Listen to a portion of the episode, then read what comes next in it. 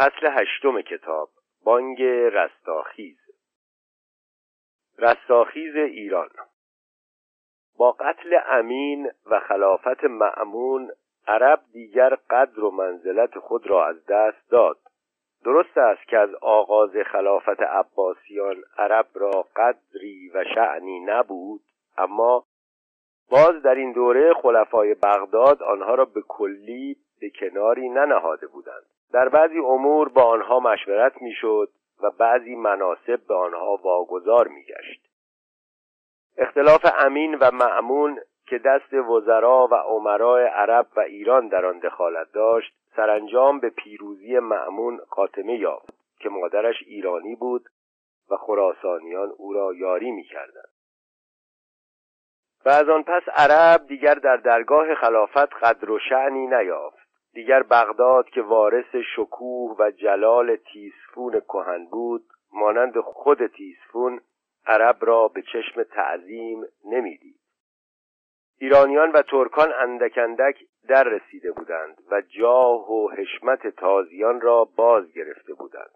در روزگار معمون و جانشینان او بغداد دیگر شهری عربی به شمار نمی آمد آن خودستایی ها و بزرگواری ها که فاتحان دو قرن پیش داشتند دیگر نزد موالی بغداد خریدار نداشت. دولت عرب در واقع زوال یافته بود.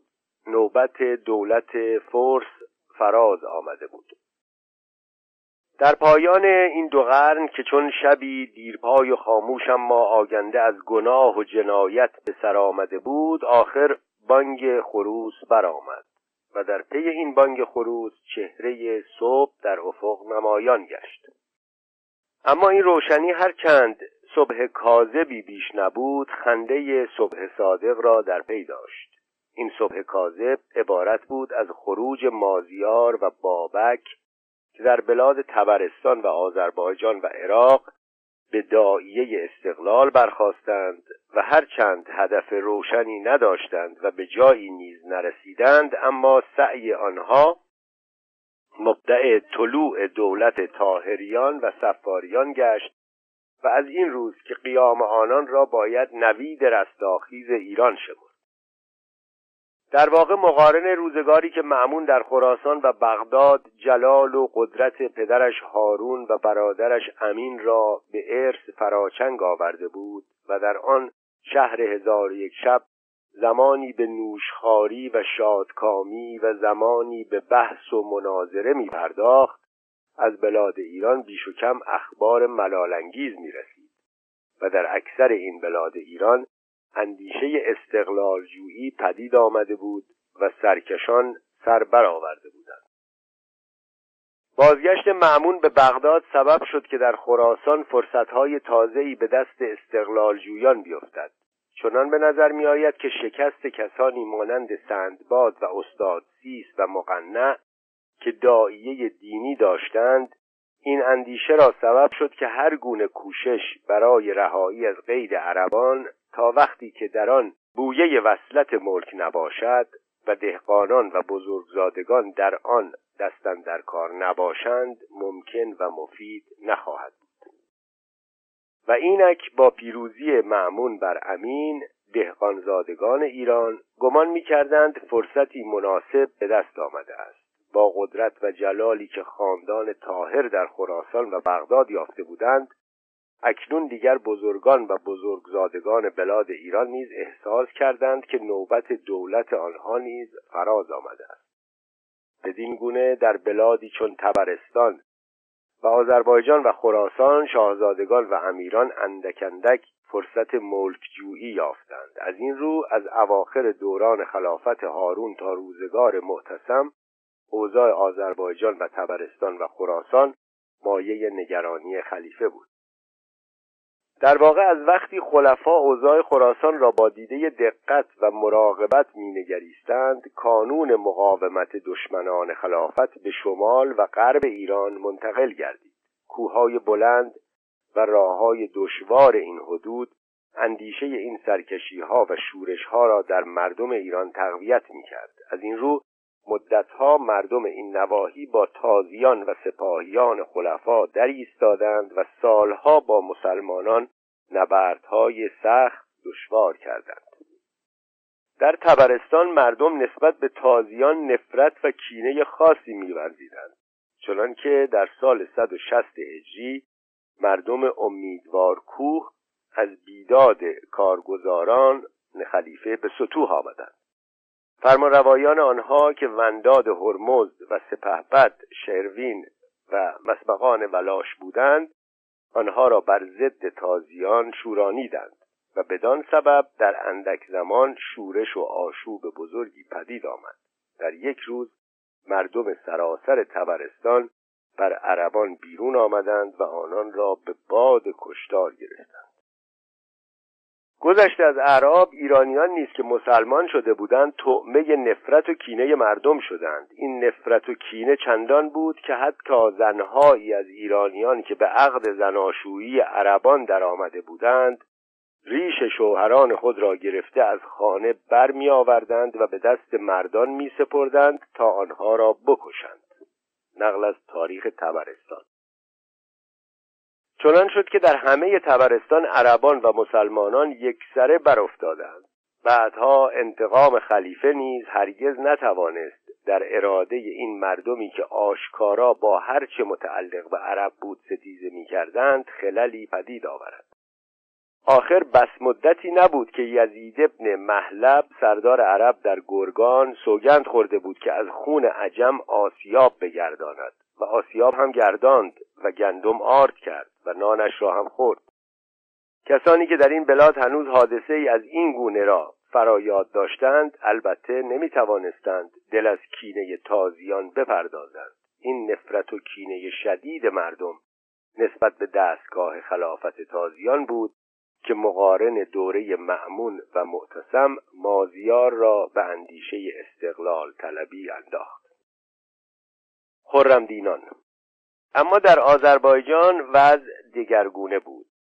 جاودان ابن سهل و بابک آین خرمدینان را تازه کرده بودند و این شورش خرمدینان در آنجا نه فقط دین تازیان و دستگاه خلفا را تهدید می کرد بلکه برای شاهزادگان و امیران ایرانی نیز که همواره به بهانه دین زرتشت مردم را بر ضد عربان و به نفع خیش فراز می آوردند خطر بزرگی بود. این آین خرمی که ظاهرا بازمانده دین مزدک بود و هنوز در گرگان و دیلمان و آذربایجان و ارمنستان و همدان و دینور و ری و اصفهان عده بسیاری از پیروان آن وجود داشتند با اندیشه دهقانزادگان و امیرزادگان جهانجوی که خواب احیاء دولت ساسانیان را می‌دیدند سازگار نبود. بدین جهت بود که اشراف و بزرگان ایرانی نیز در خفه کردن و فرو نشاندن این نهزت با خلیفه تازیان همداستان بودند. چنانکه برای مبارزه با این خطر این ایرانیان که خود از تازیان نفرت شدید داشتند در دوستی با دشمنان دیرین خیش نیز لحظه ای تردید نکردند.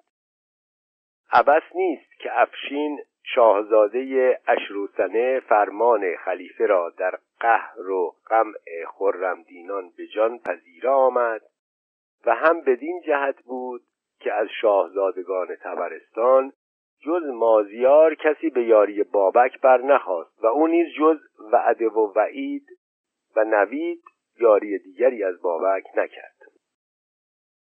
مدتها بود که خرمدینان بر ضد تازیان برخواسته بودند اما قبل از ظهور بابک کار خرمدینان هرگز کاری دشوار و خطرناک تلقی نشده بود. خرمدینان ظاهرا باقی مانده پیروان مزدک بودند که از قهر و سخط نوشیروان جسته بودند و پرویز و جانشینانش نیز چنان سرگرم گرفتاری های خیش گردیده بودند که از قهر و قمع آنها قافل مانده بودند. در روزگار اسلام مقارن عهد مهدی خلیفه عباسی این خرمدینان سر برآوردند و مانند سایر فرقه ها نیز سعی کردند خون ابو مسلم را بهانه خیش نمایند. نوشتند که در ایام خلیفه مهدی باطنیان گرگان که ایشان را سرخ علم خوانند با خرمدینان دست یکی کردند و گفتند ابو مسلم زنده است. ما ملک بستانیم و پسر او ابوالقرا را مقدم خیش کردند و تاره بیامدند. حلال و حرام را یکی داشتند و زنان را مباه کردند و مهدی نامه نبشت به اطراف به عمر ابن اعلا که والی تبرستان بود که دست یکی کنید و به حرب ایشان روید. برفتند و آن جمع پراکنده شدند و در آن وقت که هارون و رشید به خراسان بود بار دیگر خرمدینان خروج کردند از ناحیت اصفهان. و مردم بسیاری از ری و همدان بیرون آمدند و با این قوم پیوستند و عدد ایشان بیش از صد هزار بود.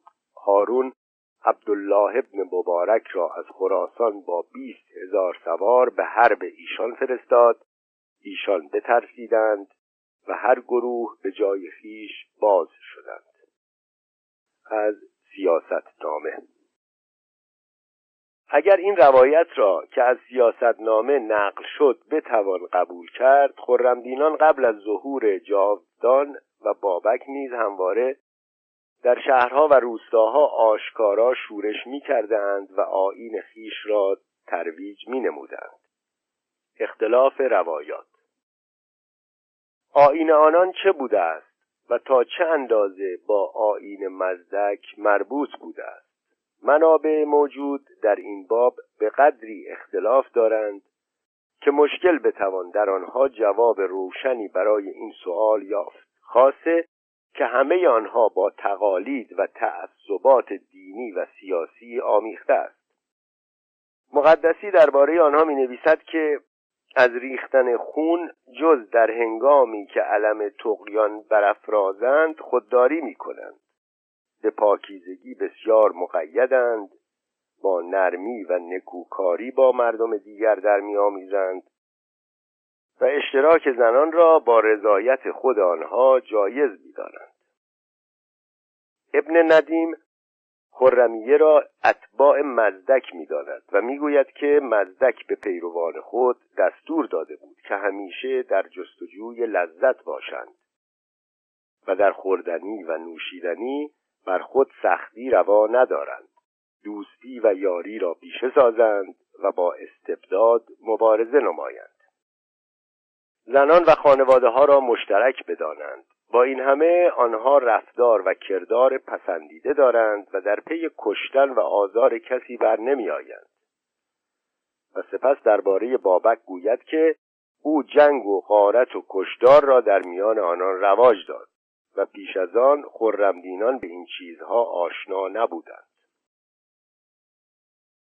خاج نظام الملک در کتاب سیاستنامه با لحن قرضالود کسی که می‌خواهد باطنی ها و خرمیان را در یک شمار آورد می نویسد اما قاعده مذهب ایشان آن است که رنج از تن خیش برداشتند و ترک شریعت بگفته چون نماز و روزه و حج و زکات و حلال داشتن خمر و مال و زن مردمان و هرچه فریزه است از آن دور بودند.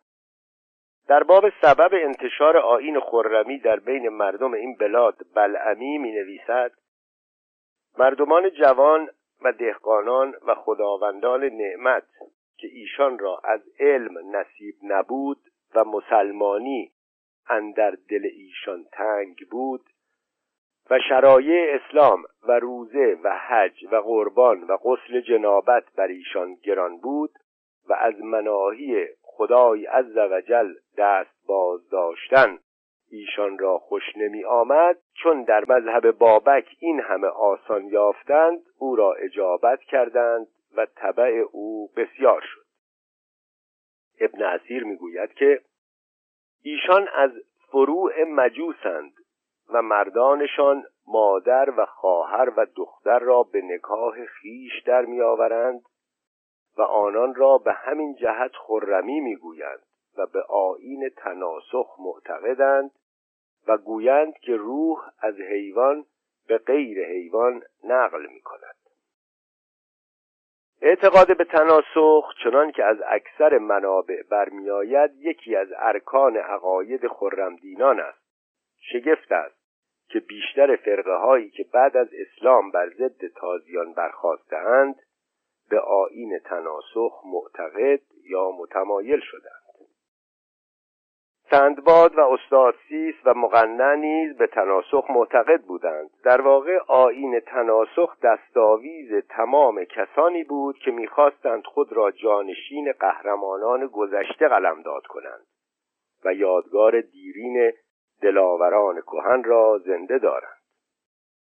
دوستان و پیروان ابو مسلم به این اندیشه که روح وی در مقنع حلول کرده است گرد وی جمع می شدند و یاران جاویدان ابن سهل به گمان آنکه روان او در تن بابک در آمده است از یاری بابک دریق نمیورزیدند آیا این عقیده تناسخ وسیله‌ای بوده است؟ که نهزت بابک را نیز مانند قیام مقنع با خاطره ابو مسلم مربوط کنند دور نیست. خاج نظام الملک می‌گوید ابتدای سخن ایشان آن باشد که بر کشتن ابو مسلم صاحب دولت دریغ خورند و بر کشنده او لعنت کنند و سلوات دهند بر مهدی فیروز و بر هارون پسر فاطمه دختر ابو مسلم که او را کودک دانا خوانند و به تازی الفتی العالم آنچه ارتباط این فرقه را با ابو مسلم تایید می کند روایتی است که دینوری در باب نسب بابک ذکر می کند وی می نویسد مردم در نسب و آین او اختلاف کردند آنچه نزد ما درست به نظر می آید آن است که او از فرزندان متحر ابن فاطمه بنت ابو مسلم است و فاطمیه که از فرق خرمیه هستند. به همین فاطمه دختر ابو مسلم منصوبند نه فاطمه دختر پیغمبر صلی الله علیه. بابک اما این بابک چه بود؟ بیشتر مطالبی که در منابع موجود درباره او آوردهاند قرضالود و افسانه آمیز است. از این رو به دشواری می‌توان از ورای غبار افسانه ها سیمای واقعی او را دید. تاریخ نویسان مسلمان کوشیدند خاطره او را تیره و تباه کنند و از تعصب سعی کردند سیمای او را زشت و ناپسند جلوه دهند. نهزت او ظاهرا در بین عامه طرفدارانی داشت اما مورد علاقه دهقانان و بزرگان نبود و چون وی در صدد احیاء عقاید مزدکی بود ناچار مسلمانان نیز نمی توانستند آن را تحمل کنند. افسانه هایی که در باب او جل کرده اند به خوبی نشان می دهد که با قرض و نیت خاصی سعی داشتند نام بابک را آلوده نمایند. بدین گونه قسمت های مهم تاریخ بابک و خرمدینان در ظلمت ابهام فرو رفته است. مزالک از آنچه باقی است پاره نکته های جالب به دست می آید درباره تبار و نژاد بابک اختلاف است. دینوری معلف اخبار التوال با لحنی که کاملا می‌تواند انسان را مطمئن کند او را از فرزندان متحر دخترزاده ابو مسلم میشمرد معزالک معلف الفهرست از قول کسی که اخبار بابک را جمع آورده است می‌گوید که پدرش مردی روغن فروش از اهل مدائن بود. به حدود آذربایجان رفت و در قریه‌ای به نام بلالآباد از روستای میمد مسکن گرفت. وی روغن در ظرفی میریخت و بر پشت می‌گرفت و در قریه های آن روستا آمد و شد می‌کرد. نام این روغن فروش در الفهرست ذکر نشده است اما سمعانی نام پدر بابک را مرداس نوشته است. در پانویس نویسنده توضیح داده این نام که ظاهرا از دو جزء فارسی مرد و آس آمده است و به معنی مردم خار است مناسب ترین نامی است که دشمنان بابک می توانستند برای پدر او بیابند. پدر زحاک را نیز بعضی مرداس خواندند. ادامه متن. نکته ای که در روایت الفهرست جلب توجه می کند اصراری است که برای رسوا کردن بابک به کار بردند. پدر او را روغن فروشی از اهل مدائن و مادرش را زنی یک چشم که مدتی با مرد روغن فروش به حرام گرد آمده بود معرفی کردند. در این روایت آثار قرض و کینه راویان آشکار است. روایات مجعول.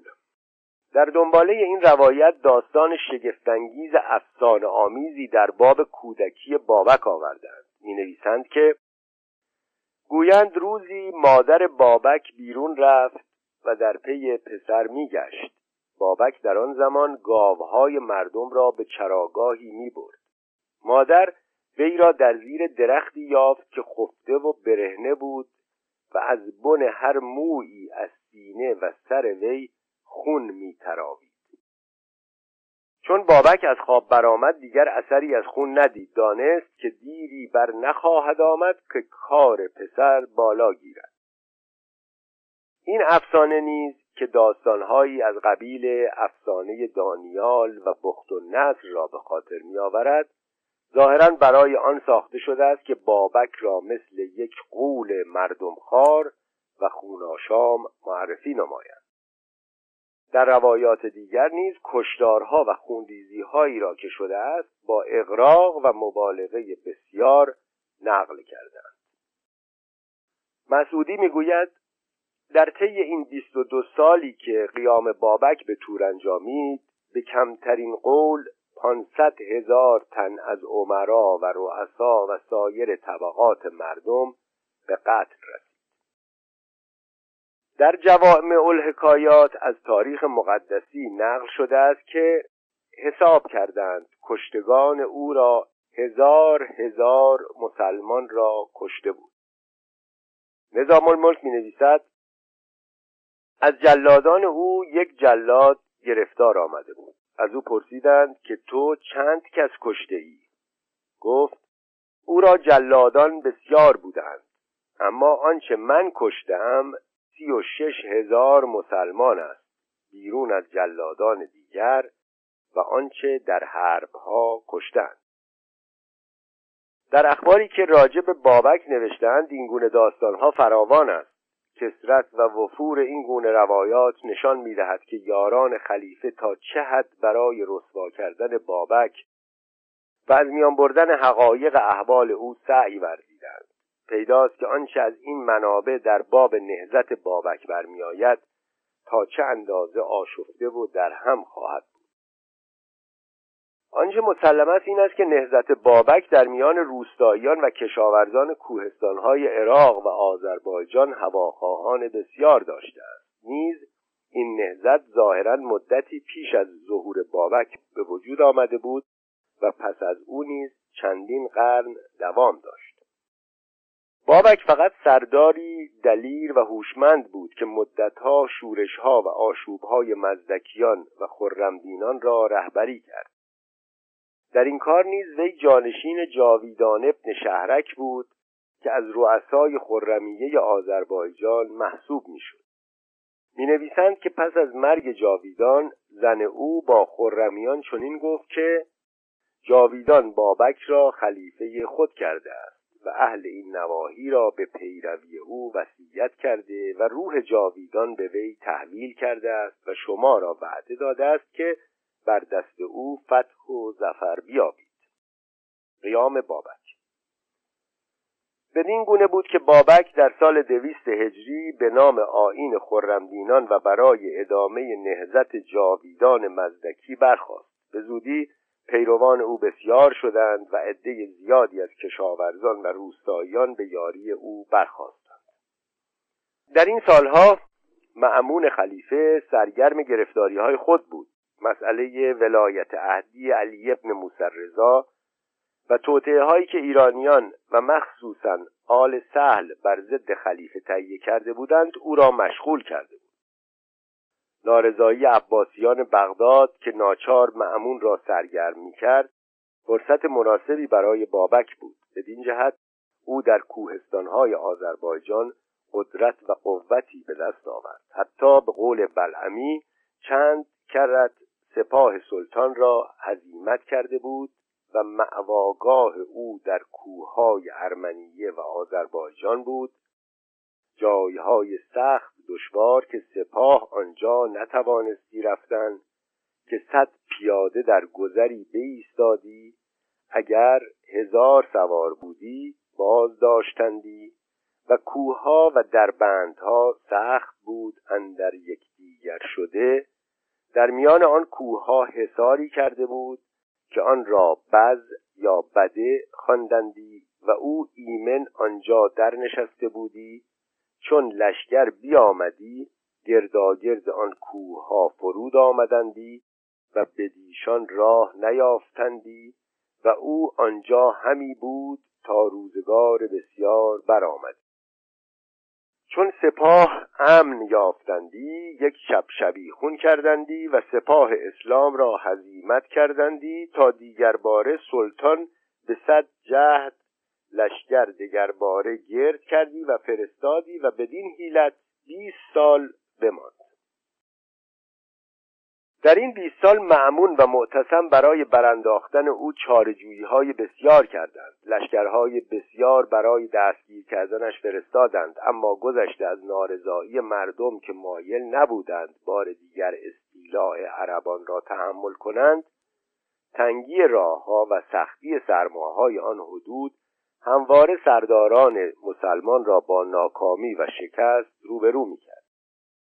در سال دویست و بیست هجری معتصم خیدر ابن کاووس امیرزاده اشروسنه را که به افشین معروف بود به جنگ بابک فرستاد. این افشین یک امیرزاده ایرانی نژاد بود که در بغداد برای ایجاد دولتی ایرانی و برانداختن بنیاد خلافت تازیان توطعه ها می‌کرد. دوستان خلیفه نیز را به هواداری عجم و به تمایلات مجوسی متهم می‌کردند. می نویسند می‌گویند که او با مازیار و بابک دوستی داشته است و در نهان برای برانداختن خلافت بغداد با آنها همکاری می‌کرده. است چند سال بعد که مازیار دستگیر شد وجود این نقشه را آشکارا اعتراف کرده بود و گفته بود که من و افشین و بابک هر سه از دیرباز عهد و پیمان کرده ایم و قرار داده بر آنکه دولت از عرب باز ستانیم و ملک و جهانداری با خاندان کسرویان نقل کنیم. مزالک وقتی از طرف خلیفه به او پیشنهاد شد که برای قهر و قمع بابک به آذربایجان برود در این کار تردید نکرد. افشین و مازیار نهزت بابک اگرچه رنگ ایرانی داشت اما نهزتی نبود که هرگز بتواند خوابهای طلایی امیرزاده اشروسنه را تحقق بخشد. کسانی از ایرانیان که برای برانداختن دستگاه خلافت با مازیار و شاید با افشین همکاری می‌کردند آرزو داشتند که با برانداختن خلفا ظاهرا آنچه را خود دین سپید میخواندند احیا کنند و دولتی نظیر دولت ساسانی برآورند. اما نهزت بابک که آین مزدک داشت آنها را و افشین و مازیار را نیز سودمند نبود. این شاهزادگان اشروسنه و تبرستان یعنی افشین و مازیار ظاهرا جز وصول به مقامات عالی هدف دیگر نداشتند. ایران و ایرانی برای آنها بهانه ای بود. آنها سعی می کردند امتیازاتی را که اسلام از آنها باز ستانده بود دوباره به دست آورند بنابراین مبارزه آنها با دستگاه خلافت برای جمع ثروت و وصول به حکومت بود. اما برای وصول به این هدف کسانی را که در بلاد آنها از اسلام و عرب ناراضی بودند نوید رهایی می‌دادند و بر گرد خیش میخواندند. مازیار برای رسیدن به امارت از کشتن عموی خود که او نیز ایرانی بود و ناچار به اندازه خود او به مفاخر و معاصر ایران علاقه داشت خودداری نکرد. افشین برای جلب عنایت خلیفه تازه از چارجویی های ناروا برای دستگیر کردن بابک دریغ نوردید. همین افشین مازیار را به خروج و قیام بر ضد خلیفه تشویق می‌کرد. به این امید که خلیفه او را برای دستگیر کردن مازیار بفرستد و حکومت خراسان و جبال را که در دست رقیبان او یعنی خاندان طاهر است از آنها بستاند و به وی سپارد. پیداست که در این میان امیرزادگان همه چیز را می توانستند فدای سود پرستی خیش کنند. لازم بود که قدرت خلفا عرضه زوال گردد. تا آنها بتوانند آرزوهای خیش را تحقق بخشند. لازم بود که ستمدیدگان بر ضد تازیان برخیزند تا قدرت خلفا عرضه نابودی گردد. و نارضایی مردم از رفتار تازیان و علاقه آنان به کیش و آین دیرین خود همواره می توانست ایرانیان را گرد علم هر ایرانی که بر ضد دستگاه خلافت برمیخواست جمع آورد. پس البته بهترین بهانه‌ای که ممکن بود ستم دیدگان نومید ایرانی را به یاری این سرداران برانگیزد احیاء آین ملی بود. اما این خود بیش از یک بهانه نبود. سرداران غالبا جز جمع ثروت که آن را یگان وسیله وصول به حکومت می‌دانستند اندیشه دیگر نداشتند. و همین جهت بود که بین آنها با آنکه ظاهرا همه برای احیاء عظمت ایران قیام می‌کردند دوستی پایداری به وجود نمی آمد. می‌گویند سندباد چون در ری شکست خورد به تبرستان پناه برد اما اسپهبد تبرستان که نیز با تازیان دشمنی داشت در مال او طمع کرد و او را کشت این واقعه نشان می‌دهد که احیاء عظمت دیرین گذشته ایران در واقع جز بهانه‌ای برای فریب و اقفال ستمدیدگان ایرانی نبوده است. کسانی که با این سخنان فریبنده مردم را گرد خیش جمع می جز رسیدن به ثروت و قدرت اندیشه دیگر نداشتند. از این رو احیانا اگر لازم شده است عقیده و رای خود را نیز در راه وصول به هدف خیش قربانی می کردند.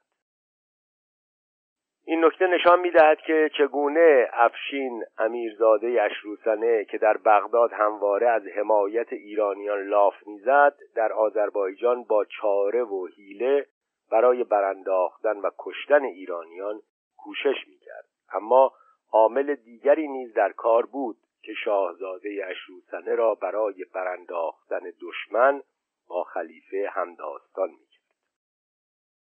ترکان بغداد. رقابت شدیدی که در دربار معتصم بین نژاد ترک و عرب و ایرانی پدید آمده بود سرداران خلیفه را سخت به دشمنی یکدیگر واداشته بود. دربار معتصم کانون توطعه ها و دسیسه های سرداران وی گشته بود. این اختلافات بین سرداران برای معتصم پناهگاه خوبی بود. از این رو خلیفه نیز گاه آتش این اختلافات را دامن می‌زد. از آغاز دوره معتصم بغداد شاهد جنب و جوش ترکان گشته بود. اینها را در واقع بدین جهت به خدمت درآورده بودند که در مقابل نیروی سپاهیان خراسان موازنه و تعادلی ایجاد کنند. هزاران بنده مملوک در هر سال از آن سوی جیهون به بغداد می آوردند. این بندگان با تندی و بیپروایی که داشتند در دست خلیفه به مسابه حربه ای به کار می افتادند بدین جهت غالبا مورد عنایت واقع می شدند و به سرعت فرماندهی می یافتند هرچه نفوذ ترکان در دستگاه خلیفه افزونتر می شد عربان دلسردتر و معیوزتر می شدند ایرانیان که نفوذ معنوی و فرهنگی داشتند در برابر ترکان هرگز جای خالی نمی کردند اما تازیان خواه ناخواه جای خود را به ترکان دادند و از آن پس به جای آنکه مانند پیش از ارکان خلافت باشند مایه تهدید آن بودند. در پانویس معتصم چون به خلافت نشست به عاملان خیش در هر شهر نامه نوشت که نام عربان را از دیوان عطایا بیافکنند و عطایا را از آنها باز دارند. عربان ناراضی شدند و سخت به جنب و جوش آمدند. اما کوشش های ایشان به جایی نرسید. از آن پس تازیان دیگر در دولت خلفا چندان قدرت و نفوذی نداشتند و به همین جهت از هیچ گونه جویی و کارشکنی و فتنه انگیزی دریغ نکردند. پس از مرگ معتصم واسق به خلافت رسید و از او نیز بوی خیر نمی آمد. از این رو وقتی دعبل شاعر معروف عرب در سیمره خبر مرگ معتصم و جلوس واسق را شنید در ابیاتی چند هر دو خلیفه را نکوهید. ادامه مد ترکان معتصم که جامعه های دیبا و کمرهای زرین داشتند به وسیله لباس خیش از سایر سپاهیان شناخته می شدند. رفتار ناهنجار و خشونت آمیز آنان نیز مردم بغداد را به سطوح می آورد. در بازارها و کوچه های تنگ اسب می تاختند و کودکان و ضعیفان را آزار می‌دادند حکایتی که از تاریخ بغداد نقل می شود نشان می دهد که طرز رفتار آنان با مردم چگونه بوده است گویند معتصم روزی از سرای معمون باز می گشت که به سرای خود رود. در راه همه جا لشکریان خیمه افراشته بودند. معتصم بر زنی گذشت که میگریست و می‌گفت پسرم پسرم. یکی از لشکریان کودک او را برده بود. متصم آن مرد را فرا خواند و فرمود پسر زن را به دو باز دهد. مرد عبا کرد. متصم او را پیش خواند و دستش به دست گرفت صدای استخوان دستش شنیده شد و مرد بیفتاد. پس بفرمود تا پسر را به مادر باز دهند این رفتار ترکان مردم بغداد را سخت به سطوح آورده بود. غالبا وقتی یکی از ترکان زنی یا کودکی یا پیری یا کوری را گزندی میرسانید مردم در او میافتادند و هلاکش می‌کردند. سرانجام مردم از ترکان سخت به سطوح آمدند. نزد معتصم رفتند و گفتند اگر لشکر خود را از بغداد بیرون نبری با تو جنگ کنیم. پرسید چگونه با من جنگ کنید؟ گفتند با تیر آه سهرگاه معتصم گفت مرا طاقت آن نیست. و همین موجب شد که خلیفه شهر سرمنرای را بنا کرد. رفتار افراد سپاه در بغداد چنین بود. و از همین جا پیداست که امیران ترک با نفوذ و قدرتی که در دستگاه خلافت داشتند چگونه با مردم معامله می‌کردند. کار آنها اندک اندک به جایی رسیده بود که گاه در روز روشن یکی از آنها را می‌دیدند که دست در چادر زن جوانی زده بود و او را به زور می‌کشید و این زن فریاد می‌کرد و می‌گفت ای مسلمانان مرا فریاد رسید که من زنی این کاره نیستم دختر فلان کسم و خانه به فلان محله دارم و همه کس ستر و صلاح من دانند و این ترک مرا به مکابره می‌برد تا بر من فساد کند. و میگریست و هیچ کس به فریاد آن زن نمی رسید که این امیر محتشم و گردنکش بود و پنج هزار سوار خیل داشت و هیچ کس با او سخن نمی توانست از کتاب سیاست نامه با این همه معتصم به ترکان که خیشان مادری او بودند بیش از اعراب و ایرانیان اعتماد داشت و حق با او بود. این متسم خود معتقد بود که خدمت را هیچ طایفه به از ترک نیست و به همین جهت امیران ترک بیش از سایر عمرا مورد عنایت او بودند و این توجه خلیفه به ترکان بین امیران معتصم رقابت شدیدی پدید آورده بود. رقابت عمرا. عمرا دیگر نیز میکوشیدند ارادت خود را عرضه دارند تا مگر از این راه در دل خلیفه بیشتر راه یابند. جنگ هایی هم که در زمان معتصم رخ داد به این امیران مجال داد که استعداد نظامی خود را ابراز دارند. در طی بیست سالی که بابک قیام کرده بود شش تن از امیران بزرگ بغداد از او شکست یافته بودند. و همین جهت دستگاه خلافت از قلع و قمع خرمیان رفته رفته معیوس می‌شد. از این رو استیلای بر آذربایجان برای فاتح آن افتخار بزرگی کسب می‌کرد. کسی که بر بابک و خرم دینان دست مییافت بر همه امیران تفوق داشت. به این جهت بود که وقتی جنگ بابک را به افشین پیشنهاد کردند در قبول آن تردید نکرد. یک علت دیگر نیز در کار بود و آن طمع در قنائم و اموالی بود که افشین میپنداشت در این جنگ به دست خواهد آورد. زیرا این نکته را همواره باید به خاطر داشت که در این ایام عمرا نیز مانند افراد سپاه غالبا جز برای کسب مال جنگ نمی‌کردند. اینان جنگجویان مزدوری بودند که جلادت و شجاعت خود را با عطایا و غنائم معامله می‌کردند. تیغ و بازوی خود را مثل آزادگی و خرد خیش به صاحبان قدرت میفروختند. و برای به دست آوردن طلا از ریختن خون هیچ کس حتی خون خود دریغ نداشتند. غنائم و اموالی که در این جنگ ها از بار و بنه دشمن و گاه از مردم زبون بی دست و پای شهرها و دهات غارت می کردند برای آنها آیدی سرشاری بود از این رو جنگ را همواره با گشاد رویی پذیره می شدند. برای افشین که مانند همه عمرای مزدور خلیفه خود را خدمتگزار مرگ و نیستی و پاسدار قدرت و عظمت می‌دانست هیچ آسانتر و مطبوعتر از قبول چنین مأموریتی نبود.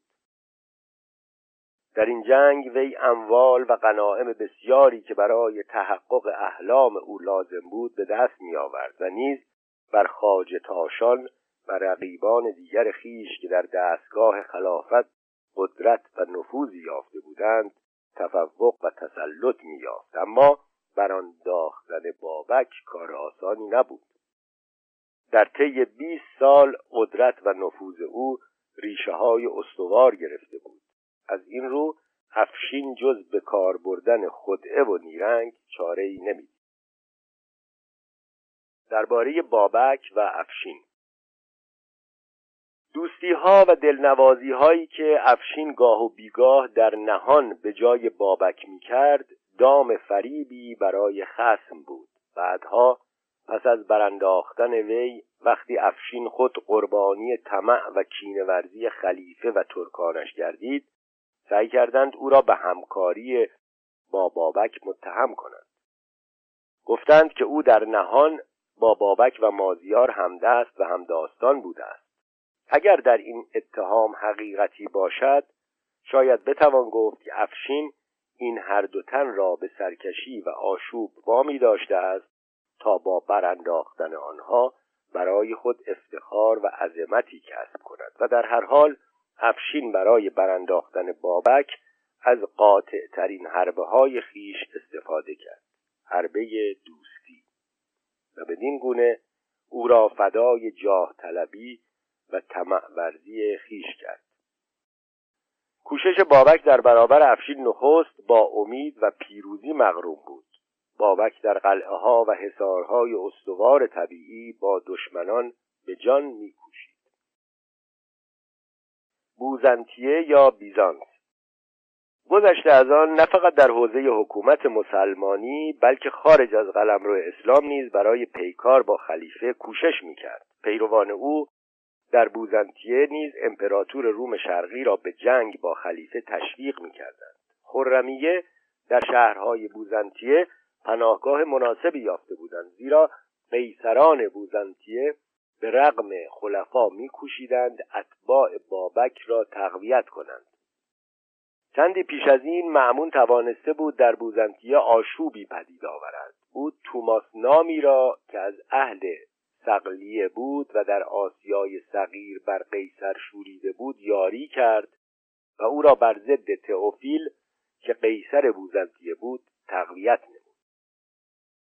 قیصر نیز برای آنکه معامله به مثل کرده باشد بلاد خود را پناهگاه خرمی ها قرار داد و آنها را یاری ها کرد. معمون که در سال دویست و هجده هجری به قصد جنگ با روم بیرون آمده بود در ترسوس درگذشت و تحریکات و دستیسه هایی که در مجاورت مرز روم در جریان بود همچنان دوام یافت.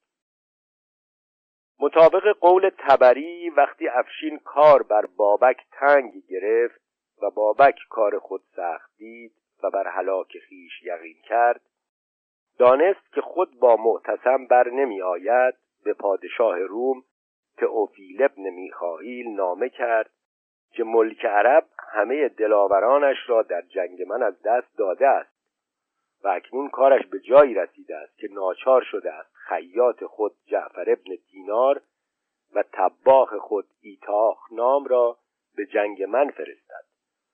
بر درگاه او دیگر کس نمانده است. اکنون تو نیز اگر خواهی بر او تاختن توانی کرد. قیصر با صد هزار و به قولی هفتاد هزار کس آهنگ دیار مسلمانان کرد.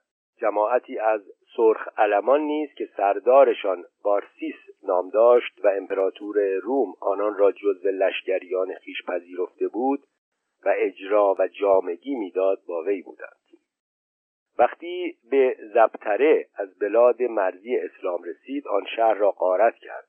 مردان بسیار کشت و زنان و کودکان بسیار اسیر کرد و شهر را آتش زد. تاریخ تبری. هنگامی که این حادثه رخ داد افشین بابک را گرفته بود اما حتی پس از اسارت و قتل بابک نیز سرخ علمان و خرمدینان به مسلمانان تسلیم نشدند. آنها در قسطنطنیه و نزد امپراتوران بر ضد خلیفه دسیسه ها و توطعه ها ترتیب می‌دادند. نکته که در اینجا باید به یاد داشت قدرت و نفوذی است که ایرانیان مهاجر در پایتخت امپراتوری بوزنطیه به دست آورده بودند. از گفته مورخان غربی برمیآید که در قسطنطنیه عدهای از ایرانیان میزیستند. تئوفوبوس نوشتند که یک شاهزاده ایرانی از نژاد ساسانیان در حال فقر و تبعید در قسطنطنیه وفات یافت و از او پسری تئوفوبوس نام باقی ماند. در دوازده سالگی انتصاب او به خاندان سلطنتی معلوم گردید. او آیین عیسی گرفت و در بوزنتیه به خدمت نظام درآمد. استعداد او موجب سرعت ترقیش گشت. سرانجام خواهر قیصر را به زنی گرفت و به فرماندهی سی هزار تن ایرانی مهاجری که مانند پدرش از مسلمانان گریخته بودند منصوب گردید پیداست که ایرانیان نزد قیصران مورد توجه بودند. در باب فرجام کار این شاهزاده ایرانی روایت جالب نقل کردند.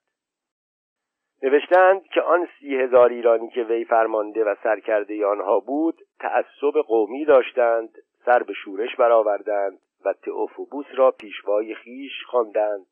تئوفیل با افواج رومی و یونانی شورش آنها را فرو نشاند و تئوفوبوس دستگیر شد. قیصر بوزنتیه در بستر مرگ بود. بفرمود تا سر تئوفوبوس را ببرند و در تشتی نزد او برند چون چشمش به سر بریده شاهزاده افتاد گفت تو دیگر تئوفوبوس نیستی و زودا که من نیز تئوفیل نخواهم بود. جنگ بابک. باری پیکار بابک با افشین در حصارهای محکم و طبیعی جبال آذربایجان مدتها به طول انجامید. داستان این جنگ ها را مورخان به تفصیل نوشتند. این جنگ ها مدت سه سال از 220 تا 223 هجری دوام داشت. چنان که از فهوای قول تبری برمیآید معتصم برای اتمام این مهم افشین را اکرام بسیار کرده بود. گذشته از ولایت آذربایجان و ارمنستان که بدو داده بود سپاه و خواسته و آلات جنگ و چارپایان بسیار با او فرستاده بود. پیش از عظیمت افشین نیز محمد ابن یوسف معمور شده بود به آذربایجان برود و حصارهایی را که بابک ویران کرده بود از نو بسازد محمد ابن یوسف در این مأموریت با سپاه بابک درآویخته بود و عدهای از خرمدینان را کشته بود و جمعی را اسیر کرده بود. اما وقتی افشین به آذربایجان رسید در صدد برآمد که گذشته از شمشیر برای برانداختن بابک از حیله و چاره نیز مدد گیرد. بدین گونه جنگ هایی که افشین با بابک کرد از آغاز با خدعه و نیرنگ همراه بود. افشین تازه به آذربایجان رسیده بود که محمد ابن بعیس یک سردار دیگر خلیفه با آنکه با خرمیه پیمان صلح داشت عهد خیش بشکست و با سپاه بابک به خیانت و خدعه درآویخت. گویند هنگامی که افشین به آذربایجان آمد اسمت نام سپه سالار بابک به در حصار شاهی که محمد ابن بعیس کوتوال آن بود فرود آمد. محمد ابن بعیس برای لشکر او چنان که عادت داشت علوفه بفرستاد و چون شب درآمد اسمت را با ده تن مهمان کرد. چون آنها مست شدند محمد ابن بعیس آنها را بکشت. پس دست اسمت ببست و گفت سران سپاه خیش را یک یک آواز ده تا درآیند وگرنه تو را بکشم. اسمت چنین کرد و یک یک سرهنگان خیش را به درون حصار می‌خواند و محمد ابن بعیس آنها را میکشت. بازماندگان سپاه چون این خبر بدانستند همه بگریختند.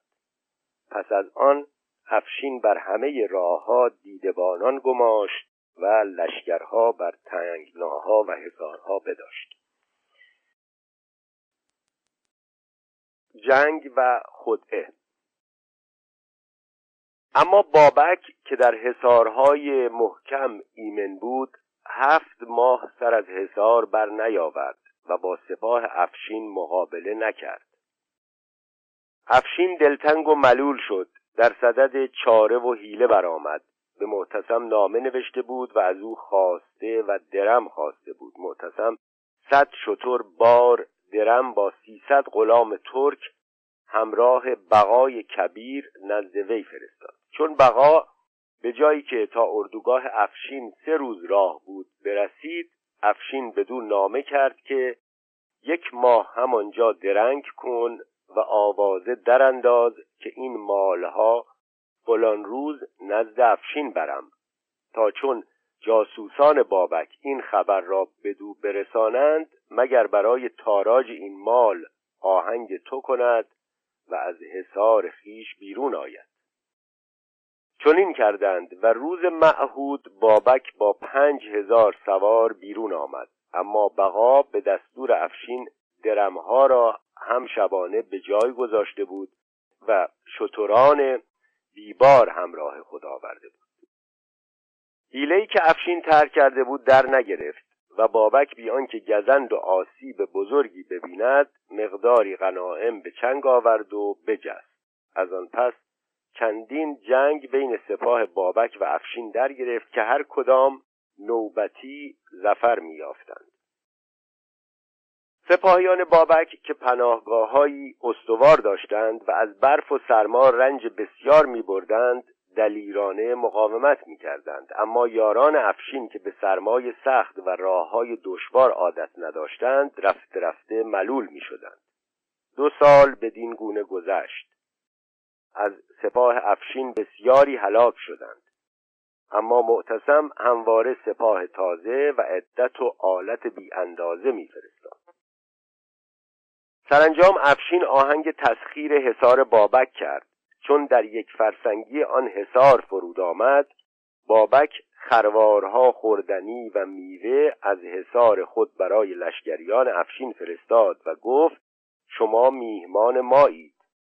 در این ده روز که به سوی حصار ما میآیید خوردنی نیافته اید ما را جز اینقدر چیزی نبود. افشین آن نزلها نگرفت و همچنان باز پس فرستاد و به بابک پیغام داد که ما را خوردنی به کار نیست و دانم که تو این کار بدان کردی تا سپاهیان ما را شماره کنی. در این سپاه سی هزار مرد جنگی است و با امیرالمؤمنین سیصد هزار مسلمانند که همه با او یک دلند و تا یک تن از ایشان زنده اند از جنگ تو باز نمیگردند. اکنون تو بهتر دانی. خواهی به زنها رایی و خواهی جنگ کنی. بابک که لابد نمی‌خواست به زنهار خلیفه درآید جنگ را برگزید. پس درهای حصار محکم کرد و در آنجا بماند. افشین نیز بر گرد حصار لشکرگاه ساخت و خندق کند و همانجا نشست. روزها از حصار بابک بانگ چنگ و رود می آمد و چنین فرا می نمودند که از سپاه دشمن پروا ندارند. اما شبها گروهی را همواره به شبیخون میفرستادند. این حال نیز مدتها به طول انجامید. سپاه افشین با تنگی علف و سختی کار نیک ایستادند. جنگهای خونین و کشتارهای سخت روی داد و بسیاری از سپاه بابک تلف شدند. سرانجام بابک در کار فرو ماند. از توقف در حصار کاری نمی گشود و لشکر افشین از گرد حصار دورتر نمی رفت. بابک بران شد که با افشین حیله سازد. بر بام حصار برآمد و گفت منم بابک. افشین را گویید نزدیکتر آید تا با وی سخنی گویم. افشین به پای دیوار آمد. بابک زنهار خواست و گفت گروگان من پسر مهترم است. او را به نواگیر و برای من زنهار خلیفه بستان. بر این قرار نهادند و لشکریان افشین حصار رها کردند و به جای خیش باز آمدند و چون شب در رسید بابک کسان خود را برگرفت و با پنجاه مرد که با وی در حصار مانده بودند از حصار بیرون شد و به کوه ها رفت و از آنجا به سوی ارمنستان گریخت. گرفتاری بابک گویند چون بابک از حصار بجست لباس مسافران و بازرگانان پوشید و با کسان خود در ارمنستان به جایی فرود آمد. از چوپانی که در آن حوالی بود گوسفندی بخرید. چوپان نزد سهل ابن سنباد امیر ارمنستان برفت و خبر برد. دانستند که بابک آمده است. افشین پیش از آن به همه حکام و امیران آذربایجان و اران و بیلغان و ارمنستان نامه ها فرستاده بود و آنان را بدان واداشته بود که در فرو گرفتن بابک با او کمک کنند. سهل ابن سنباد چون از آمدن بابک به ارمنستان وقوف یافت برنشست و به دیدار او رفت و بابک را با لطف و اکرام به سرای خیش مهمان برد و در نهان به افشین نامه نوشت که بابک نزد من است. افشین وی را امیدها و دلگرمیها داد و بر آن قرار نهادند که چون بابک با وی به قصد شکار بیرون رود او را در جایی که از پیش معین کرده بودند به کسان افشین تسلیم کنند چون این کردند و چون بابک دریافت که سهل او را به خیانت تسلیم دشمن می کند براشفت و به او گفت مرا به این جهودان ارزان فروختی. اگر مال و زر می‌خواستی تو را بیش از آنچه اینان دادند می‌دادم بدین گونه افشین با قدر و حیله بابک را بگرفت و بند برنهاد. حصارهای سرخ علمان ویران شد و آنها خود کشته و پراکنده شدند. اما کوشش ها و مبارزه های آنان به پایان نرسید و همچنان پس از بابک نیز دوام یافت. افشین بابک و کسان او را برنشاند و آهنگ سامرا کرد. شادی خلیفه از این پیروزی بی اندازه بود. افشین را بسیار بنواخت و تشریف و اکرام بی اندازه کرد. چون افشین بابک را به سامرا آورد شبانگاه احمد ابن عبی دواد که قاضی القضات بغداد و از مشاهیر معتزله بود ناشناس به دانجا رفت و بابک را بدید و با او سخن گفت. پیداست که حول و وحشت خلیفه نسبت به بابک تا چه حد بود که تا هنگام صبح طاقت نیاورد و او نیز متنکروار به سرای افشین رفت و هم در شب بابک را بدید. گویی بغداد نمی‌توانست باور کند پهلوان دلیری که سالها او را تهدید می‌کرد اکنون در آنجا به اسارت به سر می‌برد. فرجام بابک دیگر روز معتصم برنشست و مردم از دروازه عامه تا متیره صف کشیدند. معتصم می‌خواست تا مردم بابک را به رسوایی و خاری ببینند. از کسان خیش پرسید که او را بر چه باید نشاند. گفتند هیچ چیز مناسبتر از فیل نیست. بفرمود تا فیلی بیاوردند و بابک را لباس زیبا در پوشیدند و کلاه سمور بر سر نهادند و او را با انبوه مردم بر درگاه امیرالمؤمنین به دارالعامه درآوردند. امیرالمؤمنین دژخیم خواست تا دست و پاهای او را ببرد.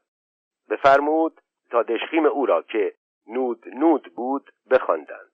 حاجب از باب العامه برآمد و نود نود را بخواند چون وی فراز آمد امیرالمؤمنین فرمان داد تا هر دو دست بابک را قطع کند. خونسردی و بیپروایی دلیرانه که بابک در مواجهه با مرگ نشان داد شایسته قهرمانان بود. گویند چون بابک بر معتصم درآمد برادرش هم بدانجا بود. وی را گفت ای بابک! کاری کردی که کس نکرد. اکنون صبری کن که دیگری نکرده باشد.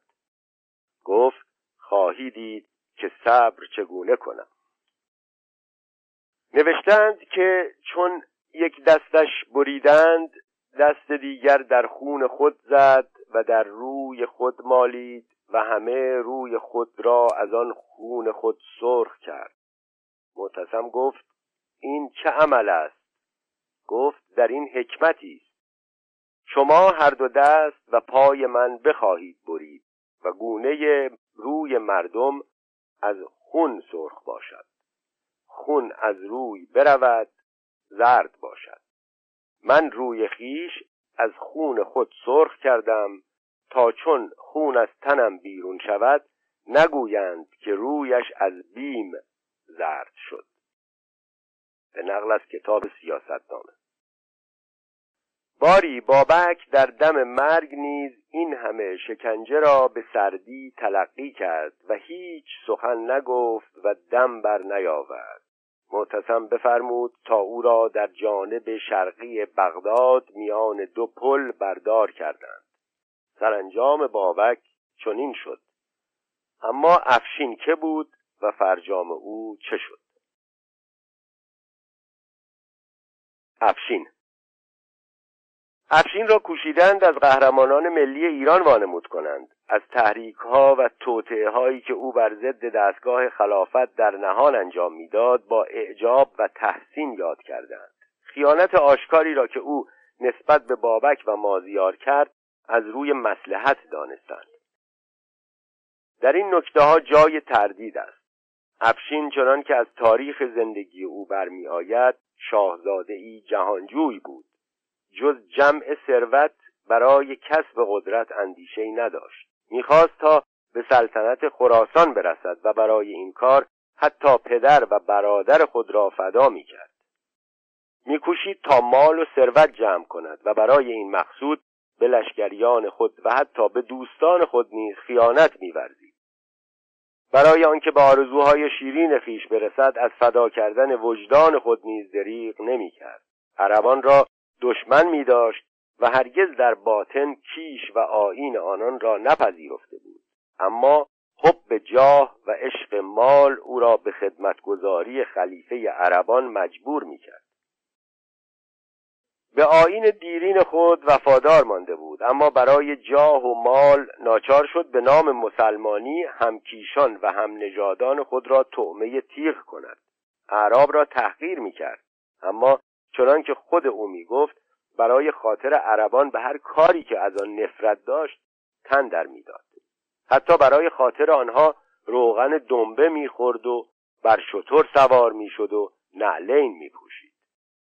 دشمنی او با آل تاهر از آن رو بود که به خراسان چشم داشت و بر امیران آن رشک می‌برد.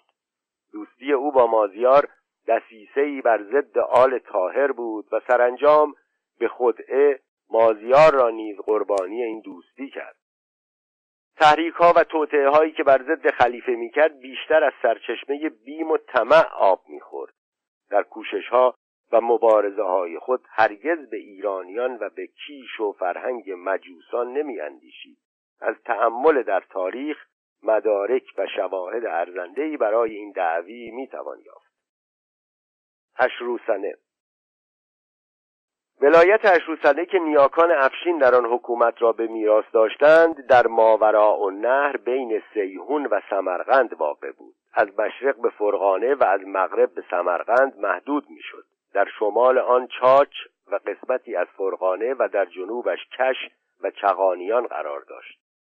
این سرزمین به واسطه وفور آب و وجود معادن آبادان و توانگر بود و گفتند که در آن چهارصد قلعه وجود داشت. یعقوبی نوشته است که پس از فتح بلاد شرق اعراب مزری و یمانی در تمام بلاد خراسان مسکن گرفته بودند جز در اشروسنه که در آنجا مردم اعراب را از مجاورت خیش من می‌کردند. باری شهر بزرگ اشروسنه را بلسان می‌گفتند و از جمله شهرهایش بنجیکت و سامات ورامین و دارک و خرقانه بود. فرمانروایان آن ولایت که افشین لقب عمومی آنها بود در شهر بنجیکت مقر داشتند. آین آنان ظاهرا سمنی یا مانوی بود. سمنی ها ظاهرا بر آین بودا بودند و مثل اعراب جاهلی صورتهایی را که می ساختند می پرستیدند و در نماز روی به بتان خیش می کردند. خردمندان آنها در عبادت نگران آفریدگار بودند و این نقش ها و بتان را قبله خیش می گرفتند اما جاهلان بتان را در خدایی به آفریدگار انباز می شمردند و میپنداشتند پرستش بتان وسیله تقرب به خداست. در پانویس نقل از مروج و زهب آمده که سمنیه همان کسانی هستند که از آنها به شمنان نیز تعبیر می کنند و نوعی بت پرستانند مذاهب آنها نوعی از مذاهب هنود بوده است و به قدم دهر و تناسخ قائل بودند.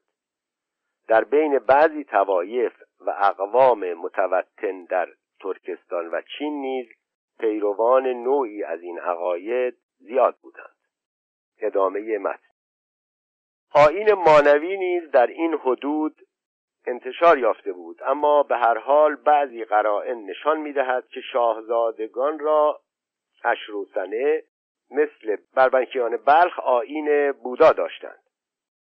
بوتانی که در خانه افشین یافتند تا اندازه حکایت از این می کند که وی آین بتپرستی داشته است و قراین دیگری که در طی تاریخچه زندگی افشین بدانها اشاره خواهد رفت نیز این دعوی را تایید می کند باری. اشروسنه سرزمین افشین ها تا پایان دوره بنی امیه از دست برد تازیان و مسلمانان مسون مانده بود. بر طبق قول بلازری در ایام مروان ابن محمد آخرین خلیفه اموی والی خراسان که نصر ابن سیار نام داشت در اشروسنه قضا کرد. اما کاری از پیش نبرد. خلفای بنی عباس نیز تا زمان معمون بر آنجا دست نیافتند. چون معمون به خلافت رسید در سند به قضا پرداخت. افشین اشروسنه که کاووس نام داشت نیز به فضل ابن سهل زلریاستین وزیر و کاتب معمون نامه کرد و از وی صلح درخواست و مالی پذیرفت تا مسلمانان در بلاد او غذا نکنند. این خواهش او پذیرفته آمد اما چون معمون خراسان را ترک گفت و آهنگ بغداد کرد کاووس نیز از فرمان سر پیچید و مالی را که برای صلح پذیرفته بود نپرداخت. یکی از نزدیکان کاووس که گنجور و وزیر او نیز بود و ترادیس نام داشت دختر خود را به فضل یکی از پسران کاووس تزویج کرده بود و با نفوذ و حشمتی که نزد امیر اشروسنه داشت همواره فضل را نزد کاووس می ستود و او را بر خیدر پسر دیگر کاووس که به افشین مشهور است برتری می نهاد و میکوشید که خیدر را بنکوهد و در نظر پدر پست و ناچیز جلوه دهد. چندی بعد خیدر ابن کابوس که از درویی و بدسگالی ترادیس براشفته بود او را کشت و نزد هاشم ابن محور الختلی گریخت و از او خواست تا نامهای به پدرش کابوس نویسد و خورسندی او را از وی درخواست کند. کابوس نیز پس از کشته شدن ترادیس زنی به نام ام جنید را تزویج کرده بود و نزد یکی از دهگانان خود گریخته بود. چون خیدر ابن کابوس از آشفتگی و نابسامانی وضع اشروسن آگاه گشت در صدد آن برآمد که به حیله و خیانت حکومت آنجا را که گویا به فضل برادر دیگرش واگذار شده بود به دست آورد. از این رو اسلام اختیار کرد و به بغداد رفت. در آنجا به طمع حکومت خود را تسلیم خیانت کرد. وی در بغداد نزد معمول رفت و او را به تسخیر اشروسنه برانگیخت. بدین گونه سرزمین نیاکان و حتی پدر و برادر خود را به طمع حکومت و امارت به دشمنان فروخت. خیدر به معمون نشان داد که فتح اشروسنه آسان صورت خواهد گرفت و آنچه را دیگران برای خلیفه هولناک جلوه داده بودند او آسان و خارمایه فرانمود حتی نزدیکترین و کوتاهترین راه را که به اشروسنه می‌رسید به خلیفه نشان داد و جنایتهایی را که از آن پس به خاطر جاه و مال مرتکب شد از خیانت به وطن و خاندان خیش آغاز کرد. معمون احمد ابن ابی خالد احول را با سپاهی گران به غذای اشروسنه فرستاد. چون کاووس از آمدن سپاه عرب آگاه گشت فضل پسر خود را نزد ترکان فرستاد و از آنان برای دفع عرب مدد خواست. اما سردار عرب قبل از آن که فضل با ترکانی که به یاری او آمده بودند فرا رسد بر دروازه اشروسنه فرود آمد. کاووس امیر اشروسنه گمان کرده بود که چون عربان نزدیکترین و کوتاهترین راه را که از بیابان میگذشت نمی‌دانند راهی دور و دراز پیش خواهند داشت و رسیدن آنها به اشروسنه مدتی طولانی خواهد کشید. اما عربان که راه نزدیک و کوتاه را از خیدر ابن کاووس آموخته بودند زودتر از آنچه کاووس میپنداشت بر سر او فرود آمدند. کاووس که بدین گونه ناگاه به دست آنها افتاد ناچار شد اسلام بپذیرد و به طاعت درآید. فضل چون از این خبر آگاه گشت ترکان را در بیابان یله کرد و خود نزد پدر آمد و با او اسلام پذیرفت و زنهار بستد. ترکان نیز از تشنگی در بیابان هلاک شد. در خدمت خلیفه. آنگاه کاووس به بغداد نزد معمون رفت و اسلام خود اظهار کرد. معمون او را بر بلاد خیش ملک گردانید. بعد از او نیز پسرش خیدر را به جای او گماشت. بدین گونه افشین خیدر ابن کاووس که پدر و برادر و زاد و بوم خود را به عربان و دشمنان فروخته بود از آن پس کوشید که در دستگاه خلافت نفوذ و قدرتی به دست آورد. این نفوذ و قدرت را نیز برای آن می‌خواست که از جانب خلیفه فرمانروایی خراسان و ماوراء النهر به دو سپرده شود. برای این کار لازم بود که از هیچ خدمتی به دستگاه خلافت دریغ نکند. از این رو کوشید که در دشمنی ایرانیان با سرداران عرب و ترک رقابت ورزد. در این کار نیز تا اندازه زیادی کامیاب گشت اما این کامیابی برای او به قیمت خیانتهای گران تمام شد. افشین سعی کرد خدمت به دستگاه خلافت را وسیله‌ای برای کسب ثروت و قدرت قرار دهد. از این رو مثل سرداران اسلام در رکاب خلیفه به غذا پرداخت. چندی در مصر برای معمون جنگید. در غذا روم نیز خدمتها عرضه کرد. در تمام این خدمتها هدف او آن بود که مهر و علاقه خلیفه را جلب کند و خود را از سرداران دیگر او لایقتر و شایسته تر معرفی نماید. می‌خواست با جلب عنایت خلیفه به آرزوهای دیرین خیش که فرمان روایی خراسان بود برسد. اما تاهریان بر خراسان تسلط داشتند و اجرای این خیال را برای او مشکل می‌کرد.